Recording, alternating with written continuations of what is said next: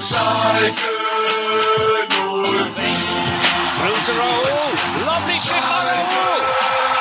4-1 Schalke. Oh. Schalke 04.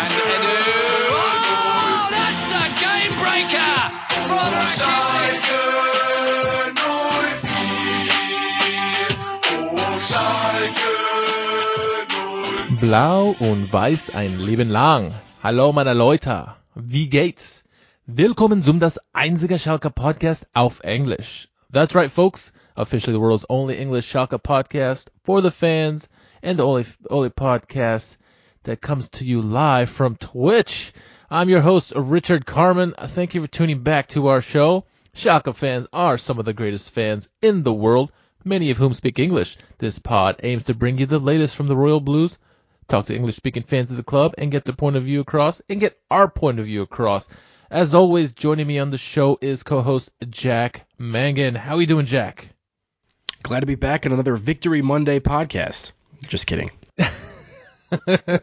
Victory Monday for somebody, but not us. Unfortunately. Um, yeah, uh, how was your weekend minus Schalke?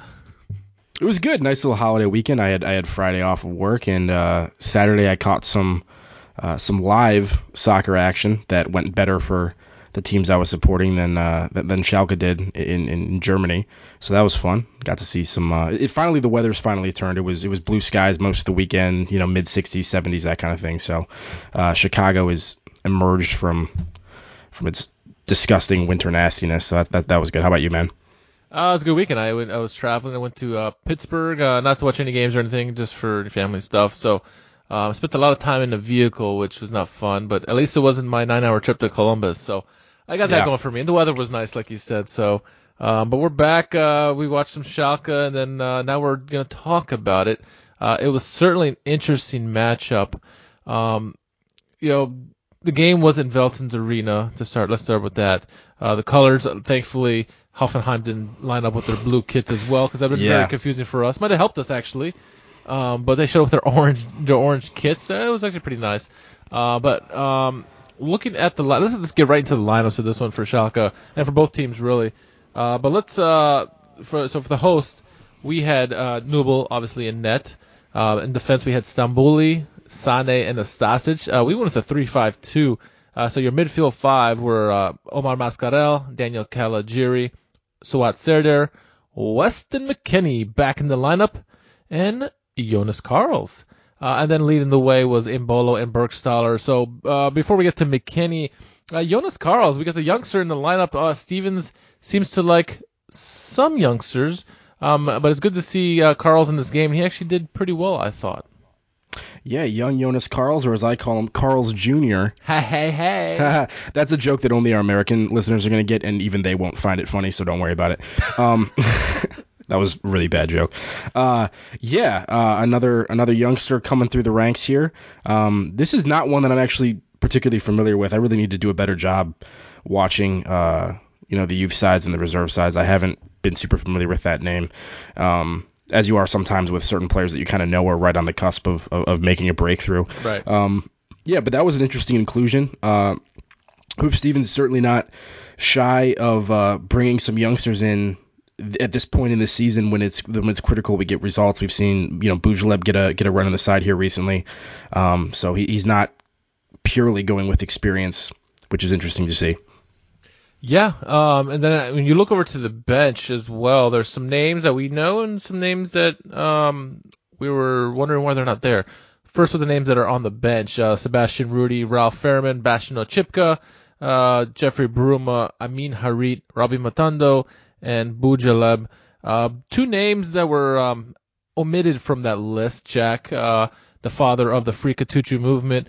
Um, Yes, sir. Was Kutucu was not in the lineup as, uh, at all on the bench, and neither was Bentaleb. Yeah, as you say, Jack Mangan, the founder of the hashtag Free Kutucu movement on Twitter, uh, please join the cause. It's an important cause. Yes. Um, yeah, Huub Stevens, as we've discussed previously, hates Ahmed Kutucu. Don't know why. Um, I thought he has looked like one of the brightest, if not the brightest, um, player for us basically since he started coming into the fold, you know, around the halfway point this season. He was somebody that Tedesco gave an opportunity to. Uh, and I think most of the time he's made an appearance, he's been you know one of the difference makers for us. Uh, for whatever reason, Huub Stevens has not seen it that way. Has given him a much more limited role in the in, in the side. You've seen guys like Boujellab get more minutes than uh, Kutucu since that coaching change took over, and um, obviously you know the the Ben Bentaleb saga continues. We never know where he's going to be week to week and and why. But um, so uh, apparently there was it, had come out that they were one of them was injured, one of them was sick. That Yeah. Kutucu was ill, and that's why um, he was unable to. I don't know if Huub Stevens specifically said that, or that's what the club was saying, or what was going on. But um, you know, I was complaining about it on Twitter as I as I'm wont to do, and uh, you know, I was told by several people, "Oh, he's ill." Well, he played for the U19s today and scored a two goals and an assist, I believe. Um, so it wasn't that ill because he was fine a couple days later. Um, and it came out yesterday during some media availability, apparently, that uh, Kutucu said that he wasn't ill and he was totally fine and available for the match. So who knows what's going on there? Uh, but eh, once again, disciplinary issues, I- I'm not sure.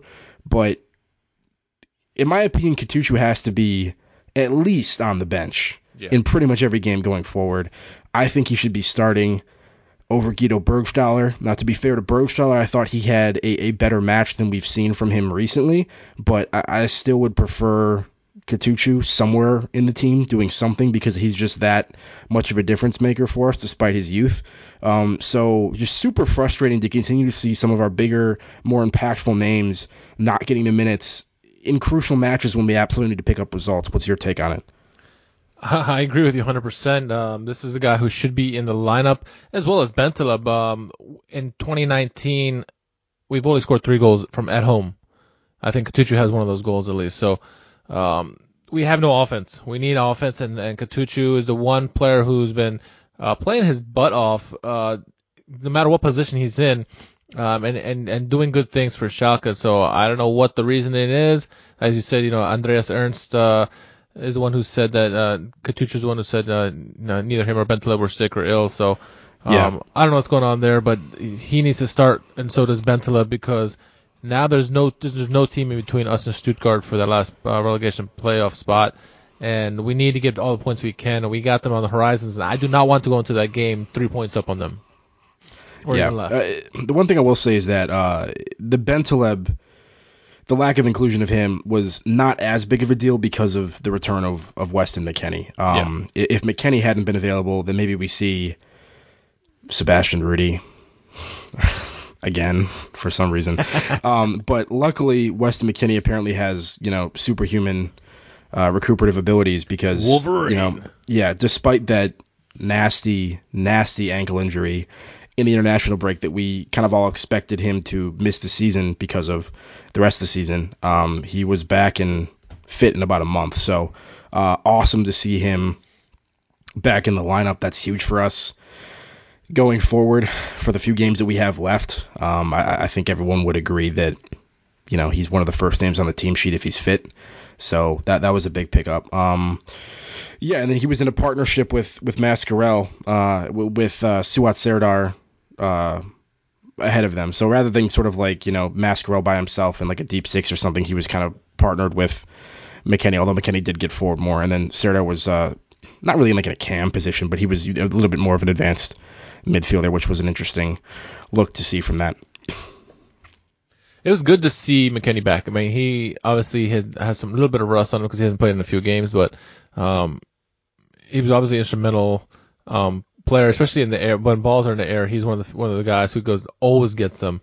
Absolutely. Um, but he's he's that bulldog in that midfield. He's really that he's really the team mascot, if you will, because he he is he's probably the most consistent player this season. He's probably the best player they've had this season um, because of the consistency. So um, it's good. It's great to see him back in the lineup, and, and and the lineup was interesting. It's curious. I mean, we have been going with a, a three man defense here for the last you know whatever, but um, we were matching Hoffenheim, you know, player for player for or player for player in terms of position because uh, they came out with a, a 3-5-2 as well. Baumann in net, um, Bicakcic, Vogt, and Hubner in defense. In the midfield, you had Grillitsch, Kaderabek, Amiri, Demirbay, uh, Schulz, who's a who's become a, a lock in the left left back position for Joachim Löw, Nico Schulz, new new public enemy because of his move to Dortmund. So now we hate Nico Schulz. Keep that in yes, mind. yes, absolutely. And then uh, up top, up top, Belfodil and Kramaric, two uh, two lethal strikers this season, 15, 16 goals, you know, with each of them. So,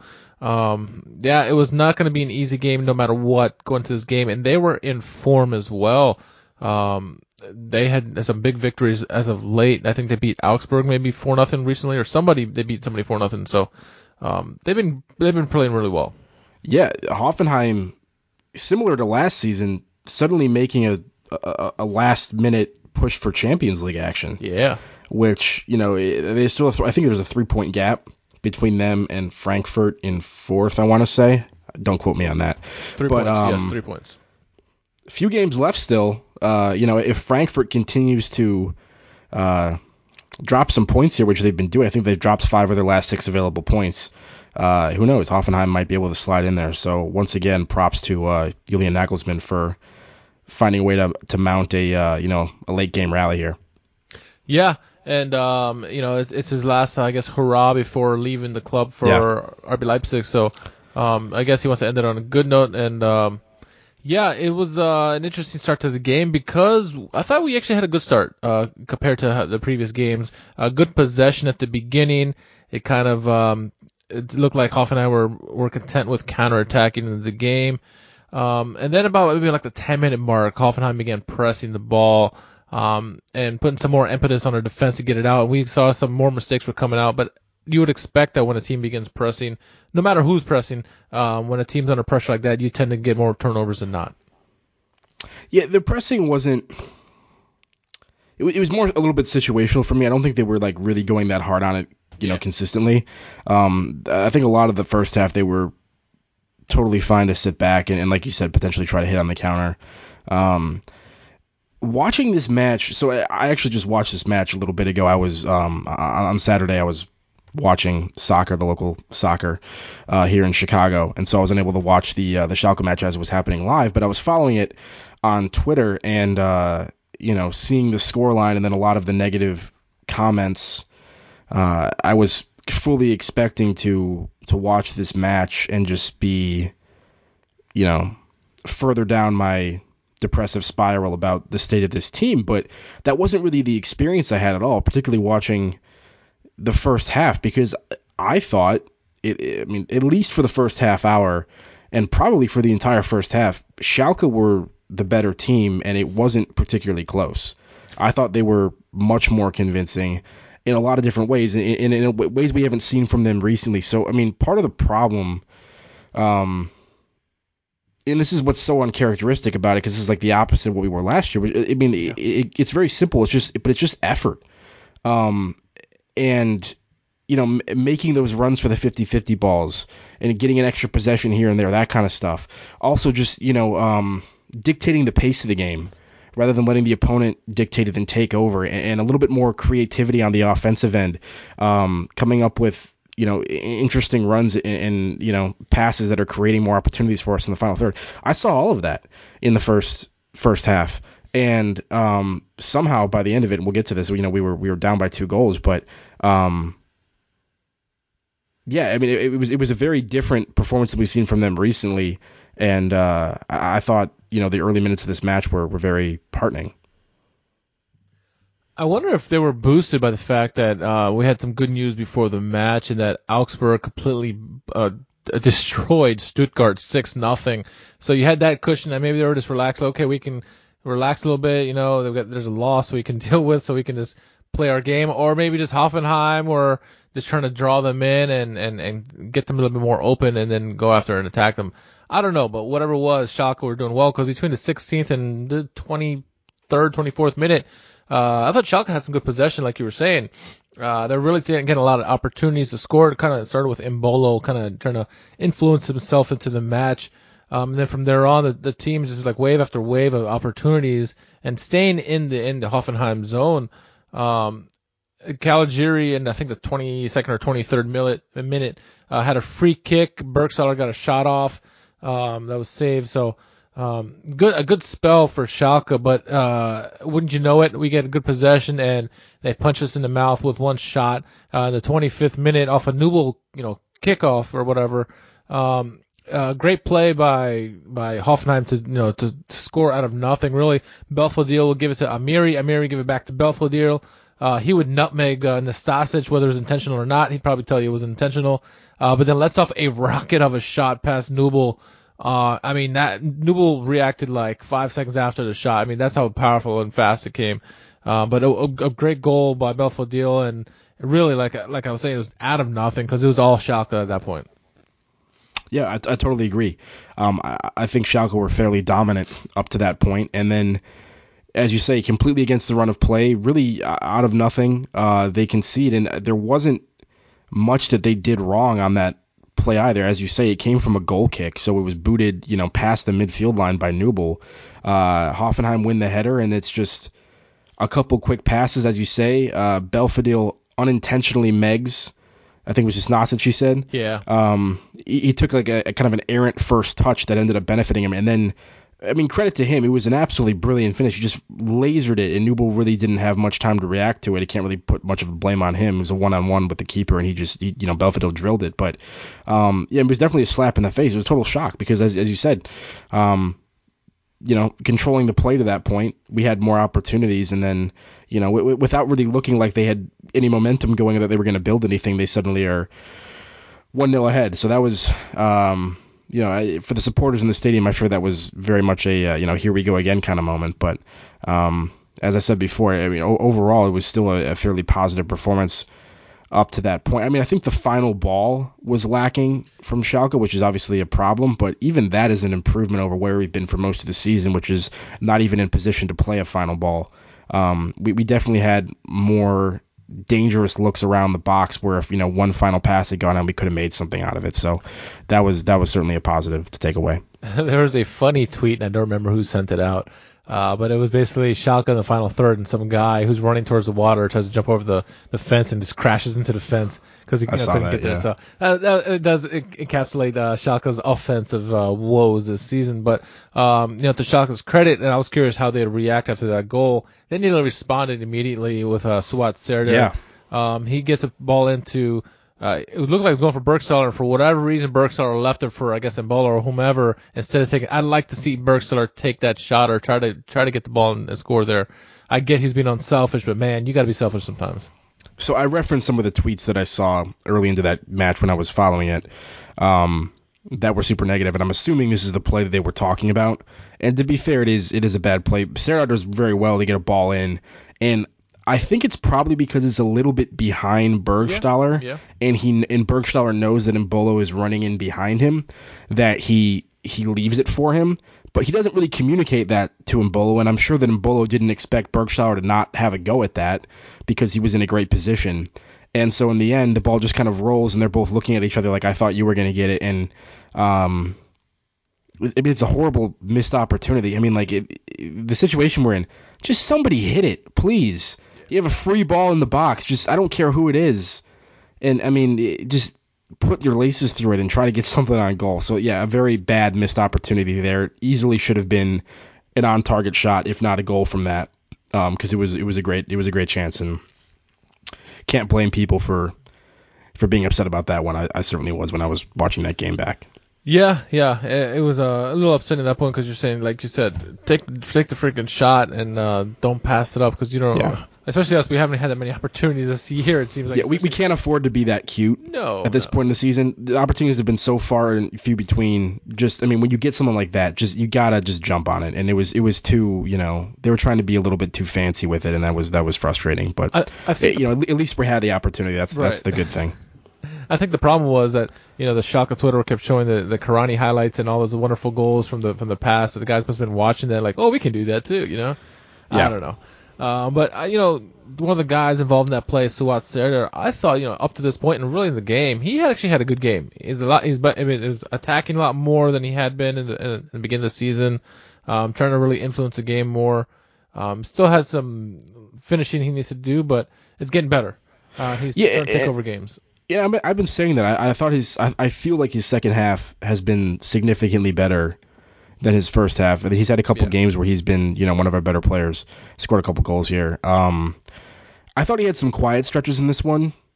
points of time where he disappeared for a little bit too long and wasn't really involved in a whole lot, but he definitely had some moments that stood out and that you remembered um, setting some things up for teammates. So, and he almost he actually almost had a goal later in the match. He hit the crossbar um, later into it, but uh, yeah. So he, he's continued to look bright, and uh, you know maybe it's a little bit too late given where we are in the season at this point. Would have liked to see that earlier, but you know better late than never, I guess. And uh, it's good to see somebody that we thought had a lot of promise early in the season finally starting to show some signs of of, of what that promise was all about.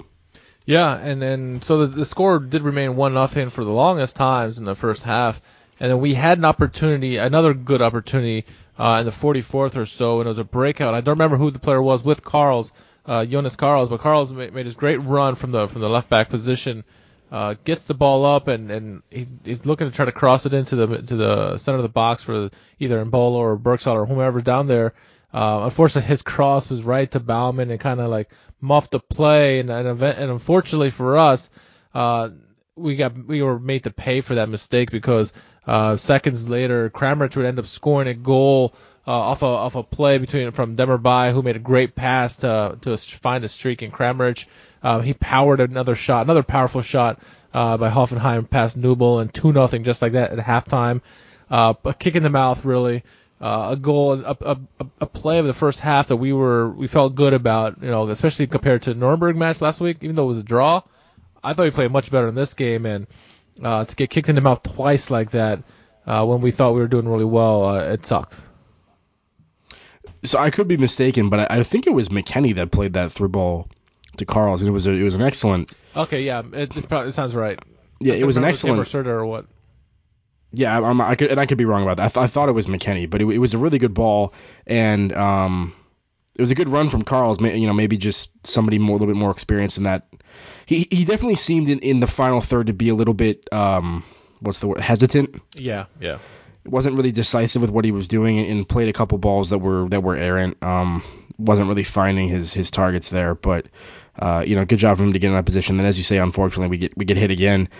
Incomprehensible to be down 2 0 at halftime, given the performance in the first half. Um, you know, even after that first goal, I think, as you say, we almost we almost hit back immediately, and had a couple more chances, and I thought we still dominated the rest of that first half, and then literally right on the cusp of halftime, they get the second one. Um, this one, I do think there can be bl- some blame assigned, as opposed to the first one, which was just a great individual effort from Belfodil. Uh, this one, and this has been this has been a thing all season, and it's actually it actually happened later in the game as well, which is what's so frustrating about it. Um, is p- ball watching. That's all it is. Is center backs who should be far more aware of where their marks are are just watching the play happen a little bit in front of them, watching the ball, and they're not paying attention to runs being made.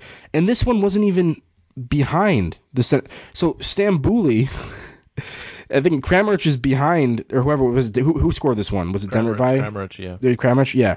Kramaric is behind Stambouli, but then runs in front of him, and even as he's kind of like on his way past him, Stambouli like I don't I don't know if he didn't see him or what, but just like doesn't even react to the Yeah. fact that his man is now running by him, um, and he just slips in between. I think it was Sane and and Stambouli with neither of them seeming to care about the run that he's making, and it's it's far too easy. And it's it's a nice finish from Kramaric. I mean, like Hoffenheim were very efficient, they were super ruthless, but you can't give them these kind of opportunities, and and so that was frustrating because that that's what it's been so often is it's an individual mistake from somebody. Um, you look at so many of these goals and you don't say this was just a total team collapse. This is awful defending on a team level. A lot of times it's it's just one guy that turns off for a split second, but that's all you need, especially against a team like Hoffenheim. It's a good team. Uh, you know, you got to stay locked in for 90 minutes and just Stambouli just I mean I don't know what he was doing there. And Sane didn't. Do, I mean, it's a little bit more excusable for Sane because his back is to the play. But I mean, you, just can't be locked in on what's happening in front of you. You have to keep your head on the swivel and constantly keep track of of your mark. So yeah, disappointing, and that was that was particularly cruel because it was right before halftime and probably changed the team talk from Huub Stevens a little bit. Um, because it definitely made it a little bit more difficult to speak positively of the first half performance, what I thought was overwhelmingly positive for Schalke despite the scoreline. Yeah, and, and I'm agreeing with you that it was a, ultimately a, positive first half despite the two goals. Um, uh, this is certainly better than they have been playing as of lately. So, um, yeah, it, it sucks, and I, I'm sure the the the, the team talk or the prep or the pep talk, I should say, uh, was going to be a little difficult for for for Stevens, but I think he must have must have pushed the right buttons because they started off the second half kind of the way they, they ended the first half, and um, they were in the, the offensive end for the uh, the beginning of the beginning of the second half, uh, trying to get some shots off. Uh, in the 53rd or something like that, Burgstaller wins a free kick for being aggressive and and and trying to hold the ball up at the edge of the box. At least a Caligiuri cross, uh, the ball ended up bouncing around. McKennie ends up getting a header on it, uh, and then it gets cleared off the line by two defenders. Really, was Volk uh, but uh, yeah, it was chaos in the chaos in Hoffenheim uh, in front of their net, and McKennie nearly got it. That's why he's in the game. That's why we like him so much because he finds the headers. He cannot jump everybody. It seems like, um, and he and he nearly got one there. Yeah, I mean, another day that might have gone in. It certainly bounced around enough. Uh, just unfortunate that no one was really able to get a definitive touch to it. And as you said, it was cleared off the line by Hoffenheim. But I, I agree with you. I think we came out uh, starting the second half much the same way we we we you know played in the first half, which was which was good to see. Um, and, and as I said earlier, was, a lot of it's just like I mean, I, I particularly want to mention Embolo and the work rate that Brel Embolo showed. Uh, you know, w- when he lost possession, he he tracked back and immediately pressed and tried to win the ball back. And you know, he was he was running after so many things. He, there's a couple times even on defense when he's back kind of near the box and there's a loose ball, he's sprinting forward to get it. Um, that is just what we haven't seen a lot recently. And uh, I mean, yeah, there's there's a lot to criticize defensively in this performance overall, but I, I think if they put in more performances with that kind of effort, the fans are going to be more supportive, and it's going to be harder for the fans to to turn on them because at the end of the day, that's all we can really ask for is that you you you come away from match and you you get the sense that they care and effort has been shown. And there's been far too many times in the midst of this whole relegation thing where you watch a match and you really don't feel like that was the case at all. But I think I think the effort was certainly unimpeachable today. There's just some really silly moments defensively, but um, yeah, you know, I was concerned going into halftime that we'd come into the second half and be um, you know heads down and and, and sort of uh, succumb to you know the inevitability of the whole thing. Uh, you know, Yeah. putting a good performance and, and being down two goals, but that wasn't the way it. And they came out and they tried again, and that was really that was really positive to see. It certainly was, and uh, it's a it's a good sign, even though we lost. Uh, the way they kept they kept competing, really really to the final whistle. Um, but we'll get to that. Um, a little note that in the 56th minute, former Schalke player Adam Szalai j- came into the pitch for for Hubner. Uh, we all remember him when he was with us for a few years ago. Um, so anyway, he came in about a minute later. Uh, Caligiuri, he get he has a free kick attempt. Um, it goes wide. It's a wide shot, so it would have missed, but uh, Baumann makes a save, and it's big because it led to a corner kick, and an ensuing corner kick. Uh, Caligiuri swung swings it in because he's always taking the kicks now. Um, and Bolo gets taken down in the box, or it looks like he fell in the box by Kaderabek. Um, they go to VAR, and indeed you can see. At first, I thought it was just a dive by him, and he, he was getting a call, but you can see Kaderabek, uh, clearly takes off one of his feet. Um, a penalty is called, and Caligiuri steps up and, and nails a nails a beautiful penalty kick. But uh, what'd you make the play leading up to the to the goal? Yeah, I um, I was definitely not convinced about it when it happened live. It, it looked to me that Embolo slipped. Yeah. Um, and I had to see a couple different angles to to kind of be convinced otherwise. And I still think it was probably one of those calls where if they hadn't given it, I wouldn't have been too upset about it. But at the end of the day, there was contact on uh, Mbolo's planted leg, which may have caused him to, you know, uh, slip out as a result of that. Um, and I think that's what VAR ultimately saw and decided that there was enough contact to warrant, um, you know, the reaction from Mbolo, and that it was, you know, definitely that that, that was the reason he fell down. So, uh, yeah, I mean, I don't think Hoffenheim fans can be too aggrieved about about that decision. I think it probably at the end of the day was was the right decision. Yeah, so I'm thinking, you know, a goal gets scored here with Caligiuri, game on, right? Or so I thought. Um, the guy we just referenced, who just got subbed in, um, in the 65th minute, just minutes later, uh, he would score a goal off a great cross from Belfodil. Um, and when he scored the goal, he started making some gestures at the crowd because he was he got booed when he when he came on, and then he held up the 5-0, which kind of signified the 50 50 goals. So he is the first Hungarian player to score 50 goals in the Bundesliga. Uh, but yeah, you know they score a goal just like that. Um, what another kick in the mouth, and not only do they score right away after we score, but then uh, it's a former Schalke player who does it. Yeah, it was a really nice penalty take from from Caligiuri, and we're all kind of feeling good about things. Got to go back. We're in the match, and then, as you say, shortly after that, it's uh, of all people, it's Adam Szalai who who puts it away.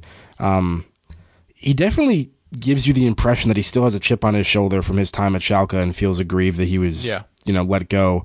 And I kind of wish he'd get over that a little bit because it's been a while, um, and he's had a great career without without us. So like, it's kind of just a weird mentality to have. But um, you, you do have to say congratulations to him. He's the first Hungarian player to score 50 goals in the Bundesliga, which is quite an accomplishment. So, um, yeah, you know, I'm, I'm glad to see that he's continued to have a nice career. I don't wish him any ill will or anything, but um, let's talk about the uh, the defense on that one for a moment, shall we? Uh, yes, please do.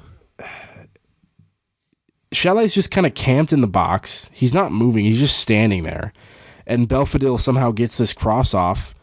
And uh, Szalai's ultimately between the two defenders. So I think it was uh, yeah. I, yeah, I think it was Sane and Caligiuri. Caligiuri, I, it just looks like he thinks that Sane is going to be able to track backwards into it and clear it, and Caligiuri really makes no effort to challenge for it at all. And then meanwhile, Sane's kind of lost Chalet and doesn't exactly know where he is, and isn't able to get back to it. And at the end of the day, it's it's basically an unmarked wide open header for Szalai, and he puts it away. Um, and uh, it, once again, it, it's it's a defender kind of losing their mark, and then somebody else just kind of watching the play and not really feeling like they had to get involved in it. And uh, there's actually been a couple instances of Caligiuri doing this in recent matches where he's kind of like on the back shoulder of something and could insert himself into the play and for whatever reason doesn't.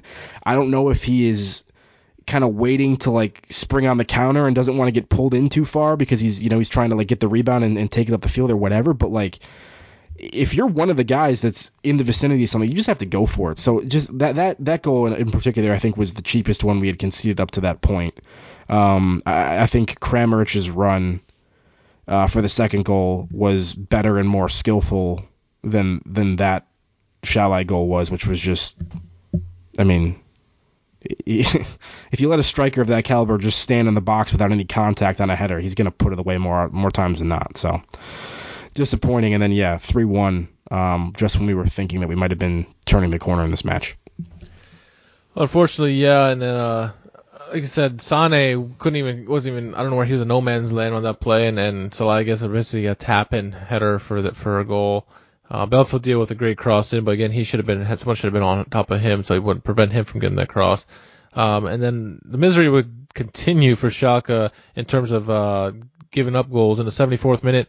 Amiri kind of steals the ball from I, I think it was Stambouli trying to make a pass to somebody, and he steals it. Uh, he literally slaloms through the entire team.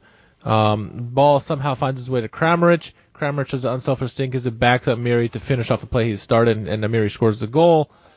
Again, the defense was non-existent. I mean, Amiri is doing what he wanted going down the pitch, thinking he's Ronaldinho and um, setting up that goal. Yeah, Sane tries to go for an early slide to to break up the play, and uh, he's unsuccessful at that, which which makes it a little bit harder to defend it going forward because there's one less defender back, um, you know, behind things. Uh, ultimately, I don't think the defending on this one was that bad. Maybe you can say that it was initially for them to allow the break in the first place, but once the break was on, I thought we did what we could. It was just a really smart pass. Um, when he when he holds his run ultimately and then passes it back across for for the tap and once Nübel had kind of committed to coming out a little bit, uh, it was a smart piece of play there and um, four one and it's it's just weird like I said watching the match because you don't feel as though the performance from Schalke Yeah. Was was indicative of that kind of scoreline. Um, I mean, if you had told me before the match, I mean, I, I actually, I mean, and I did know what the scoreline was before the match, and this was not at all what I was expecting. But um, so I don't really know how to feel about it ultimately. I I think there's a lot of things that we can take that were positives from this, but at the end of the day, I mean, we just need results, plain and simple. And anytime you concede five goals, that's, I mean, how positive can you be about that? Because that's that's a, that's a very very bad defensive scoreline. Um, Yeah, Yeah. and, and even one of the announcers was saying during the game that, like, you know, if you're neutral, if you've never seen a Bundesliga game this year and you've watched, you were watching this game, you would not think Schalke was a, a, a team fighting for a relegation spot the way they were playing uh, in this game. So the scoreline. shout out to uh, shout out to friend of the podcast James Thorogood on the call for this one. yeah, yeah, Always always enjoy one of his calls. that's right. So uh, James was uh, spot on there with the, with the way that Schalke was playing, but uh, unfortunately still giving up goals, and the goals would not stop. Uh, f- six minutes later or so, uh, Belfodil will score a brace. Uh, it was an easy tap in this time, but it came from an, a sensational outside of the boot cross by Bicakcic. Um, I don't know how he got that that pass off. It probably, I mean, obviously it was defensive errors, but uh, a tap in for Belfodil. There's no way in this world that he should be open like that for a tap in like that. Yeah. So for the third time this match, a center back is watching the ball and loses track of their mark. Nastasic is like five more than five yards away from Belfodil at the time that he takes the shot. I mean, there's no excuse for it. Uh, he knows that he's marking Belfodil, and you know the shoulder checks are, are just not consistent enough to keep track of people. It's all it is. I mean, the play's happening in sort of the left corner of the field, um, which Nastasic is facing, and then you know Belfodil's off his back and just kind of like makes this back post run and slowly drifts off of him. And at the end of the day, it's it's a really easy finish for a player of Belfodil's caliber. It's just far too easy. Um, and once again, if it, if if that one player, if Nastasic is is in the right position there, maybe that could stop. That's the whole thing. I mean, it's it's not like awful team defending overall, but it's just eh, several plays here and there. It's individual mistakes, and those things add up. And suddenly you look at the the scoreline at the end of the day, and you've, you've lost the match. You know, while conceding five goals. It's just like, how did this happen? I thought we played better than this, but it's kind of been the story all season long, and uh, I'm just kind of at a loss for words at this point. I mean, it's the same mistakes over and over again, and, and nothing seems to be changing. Uh, people just can't stay switched on for a full 90 minutes, and uh, I'm not I'm not optimistic that we're gonna get that figured out before the end of the season here, and uh, hopefully teams like Stuttgart uh, keep being worse than we are. Because I mean that was that was the funny thing about this match, right? Like we lose this match ultimately five to two, which is a bad loss, and we come out of this week in a better position than we were going into it because Stuttgart lost six 0 and their goal difference got even worse. I mean, like you wouldn't Yeah. expect that to be the case. You would expect them to make up some ground in some way, even if you know they lost or whatever, at least in goal difference, and that didn't happen. But uh, you know, we can't keep banking on people to bail us out because they might not, and this thing definitely isn't locked up yet. Yeah, it's only six points at the moment. So, luckily, Augsburg's playing really well at the moment. We get to play them. Uh, did we just play them? Oh, we Hmm. play them. We play them coming up, right? Yeah, it's after um, Dortmund. Yeah, it's after the Dortmund match, I think. Oh, great. So, I'll look up that right now. Oh, anyway, so yeah, it- things it was five goals given up right there. Um, we didn't, we didn't, we did score a consolation goal. Burgstaller would get a, uh, would get on the board in the 90th minute. Um, Embolo with like a cheeky pass, uh, back Yeah. heel, uh, that set up um Burgstaller for the goal. So, uh, five two is the final. Uh, is all she wrote. Uh, the scoreline was very deceiving from how we played. I mean, we've said this numerous times. Like, well, some players will make a, a mistake here and there, but the other teams they take advantage of every single time. It's like you can't afford to make those kind of mistakes when when all the teams they have that killer instinct as soon as you make it every time. Yeah, I mean, you, you want to look at some of the matches recently where we've conceded a similar goal to like you know like the the Mainz and the Düsseldorf matches, which were leading up to Tedesco getting sacked. Um, those performances were just bad performances, plain and simple. And this one, despite you know five goals being conceded, was not anything like those, and, and was very different. But at the same day, you know, at the, at the end of the day, the result's the same, and that's the problem. Um, yeah, so I mean, as, as I've said multiple times already, it was just a strange game. I'm not entirely sure what to what to take from it, but um, I'm trying to find reasons to be positive at this point in the season. And, and like, what I'll say is that I, I just I really thought the effort for the most part was there from a lot of people, particularly from the likes of uh, Burgstaller and, and Embolo up front, who I thought worked very very hard, and uh, they combined, as you said, it, it was a meaningless goal, you know, in the in the context of the match, but they combined right at the end for something, and I think that was what they deserved. Honestly, they both worked very hard, Yeah. offensively and defensively, and uh, you know they got their reward for it at the very end. Uh, you know, and and honestly, a lot of times if you score two goals in a match, you're probably in a pretty good position. Um, just the defense let us down today. So, um, yeah, frustrating. But We we we've given up four goals or more in four games since the start of March. You're not gonna. I mean, yeah, that sounds right. you know, it's we scoring two goals. We should be in a position where we either win or or draw, and we're not. Even if we score two goals, it seems like the other teams are scoring four goals. So Yeah, uh, we can't win. We can't for can't win for losing. yeah, uh, and uh, it's not going to get any easier because we have we have Dortmund next week. Um, Derby. and then Augsburg, who's been in good form after that. So, um, yeah. Hopefully, the, the you know, there's that old cliche, right, about you know when it comes to a derby, you, you throw form out the window, which I don't necessarily believe is true. Um, but let's hope that that, that adage does come true for this one, and that we're able to pull something off because I, I just don't think anyone sees it happening. But it would be Yeah. huge. I think I think that would almost lock up um, survival in the Bundesliga if that happened. Yeah, absolutely. And then if we could somehow get a win and these make sure someone else doesn't get a title, I'm all for that. But uh, it's some daunting games coming up. You know, this three game slate here. We got obviously the Revier Derby, then we got Augsburg after that, then Leverkusen before we end the season with Stuttgart. So it's going to be hard to. I mean, we need to get we need to get some points one of those games because.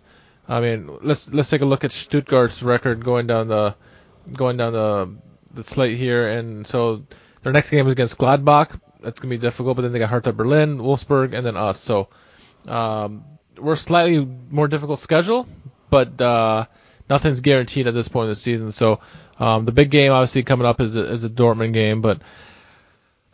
Which players do you think did well in this game? I mean, I don't know if anyone in the defense did well. It's hard to say what Nubel did, giving up five goals. Um, it's good to see McKennie Baxter did some things well. I, I like seeing Jonas Har- Jonas Carls. Uh, as you as you mentioned, the two strikers did really well. Yeah, Mascarell was very quiet in the game for me. he was.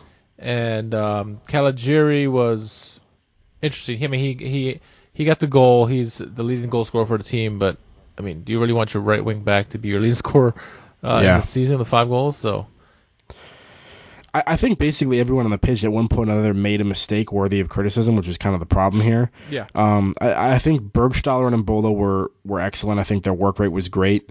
Um, you know, had some negative moments too, but I think overall they were probably the two people that had the most unimpeachable performances of the day. Um, I thought Serdar was okay at times.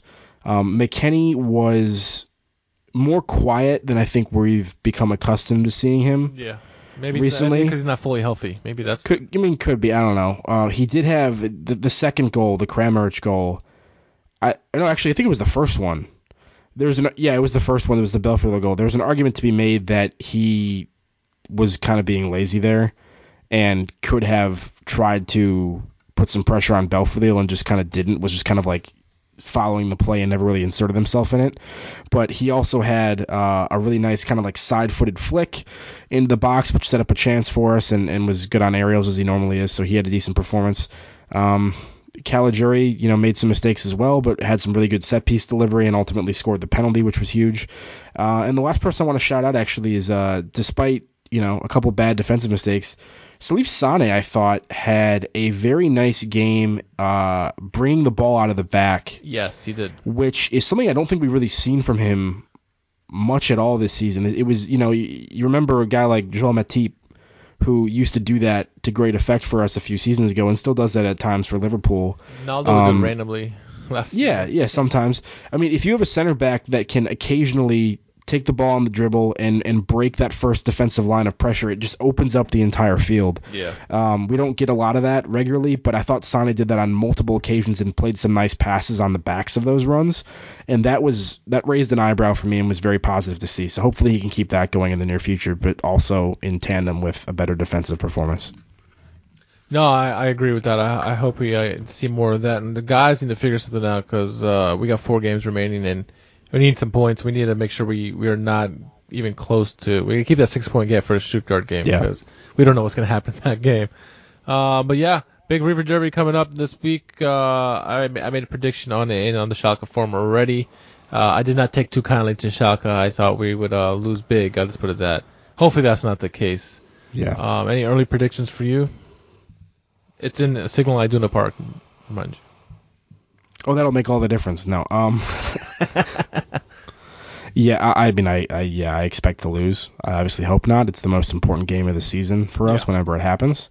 Um, but I'm not particularly optimistic about it. And, um, yeah, as I said earlier, it'd be great if we found a way to pull off a result because I don't think you back us to beat Dortmund. I don't think you back us to beat Stuttgart.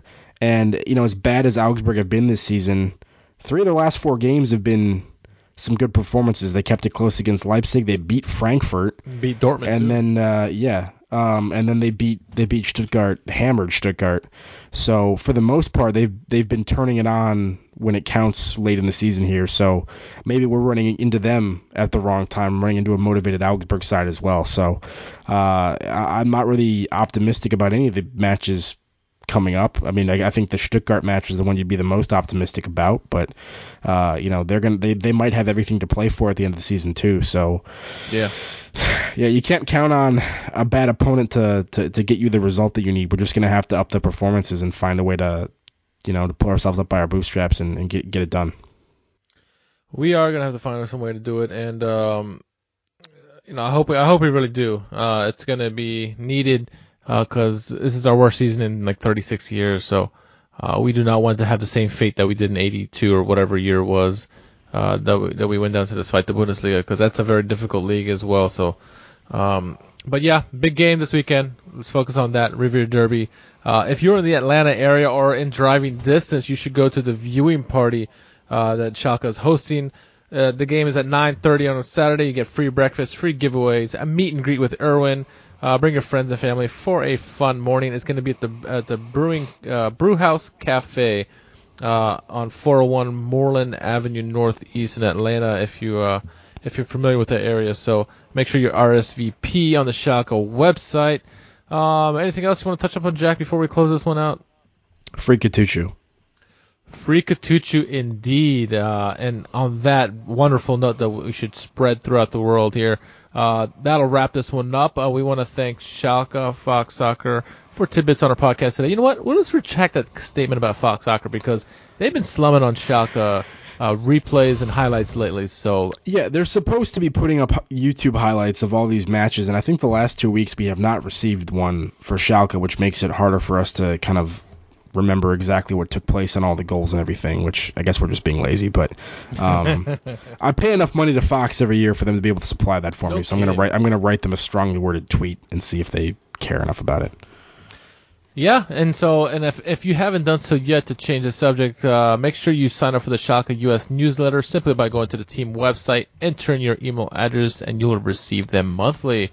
Um, as always, Jack, we do a special shout out to our good dear friends uh, NBC4 Nashville. I was uh, I'll be I'll be near there uh, very soon, so maybe I should stop in and say hi. No. Yeah, thank thank them for all they do for us. that's right, dear friends to the show. They do so much for us. Jack, where can our followers find you on Twitter? J M Mangan J M M A N. Wow, I can't even say my own Twitter handle. J M M A N G A N. That's how I spell my last name. Uh, on Twitter. Yeah. Uh, feel free to. Uh, it, it's- it's one big group therapy session on Schalke Twitter at the moment. So Yeah. if you feel like you need some support from me for other Schalke fans, hop on there and, and you know send send people a tweet. We're all we're all in this together. Yeah, absolutely. And uh, uh, thank you to everyone watching on Twitch tonight uh, as well. We appreciate the the live looking on us. And uh, if you if you guys are missing out, you know, check us out. But uh, our bread and butter is the podcast. So um, as always, I am your host Richard Kharman. You can find me on Twitter as well at r underscore k h a r m a n. Until the next pod comes, my friends, stay ready. We'll be with you soon. Remember, wir lieben dich and tschüss. Free Kutucu. Free Kutucu.